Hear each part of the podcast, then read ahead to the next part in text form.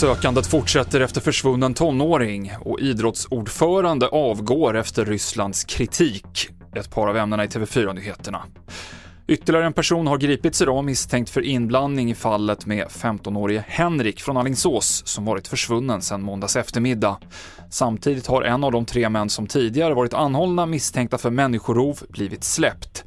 Och polisen efterlyser tips som kan leda sökandet efter Henrik framåt. Eh, just nu så pågår ett arbete i Allingsås på flera olika platser eh, där vi jobbar med olika typer av kompetenser. Det är hundekipage, det är rytteri, det är eh, helikopterförmåga och med mera som vi har på plats. Där vi söker både i fasta segment men också utifrån olika tips som kommer in hela tiden.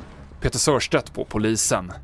Karl-Erik Nilsson avgår som ordförande för Riksidrottsförbundet, ett besked som kommer efter hård kritik mot honom för att han i sin roll som förste vice ordförande i Europeiska fotbollsförbundet Uefa öppnat för att låta ryska barn och ungdomar delta i internationella turneringar, något som går tvärt den svenska idrottsrörelsens linje.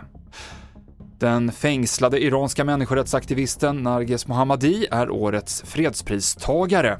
Vår reporter Therese Kristiansson, som har intervjuat Mohammadi tidigare, säger så här om hennes drivkrafter. Det handlar helt enkelt faktiskt om mänskliga rättigheter i första hand. När hon hör om en orättvisa så brinner det till i henne. Och hon har ju betalat ett högt pris för detta eh, och kommer förmodligen göra för lång tid. Inte bara de här fängelsestraffen, men också för att hon inte får träffa sina tvillingar.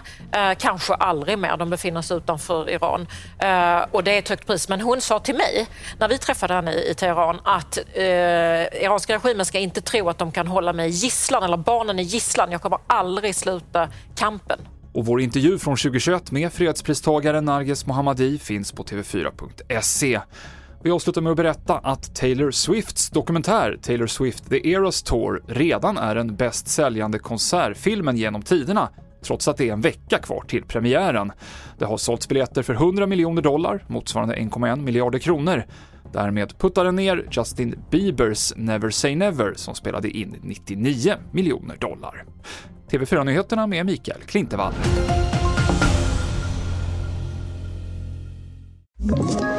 Ett poddtips från Podplay.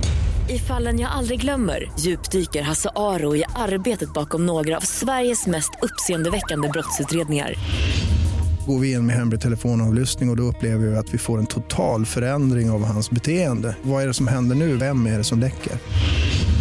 Och så säger han att jag är kriminell, jag har varit kriminell i hela mitt liv men att mörda ett barn, där går min gräns. Nya säsongen av Fallen jag aldrig glömmer på Podplay.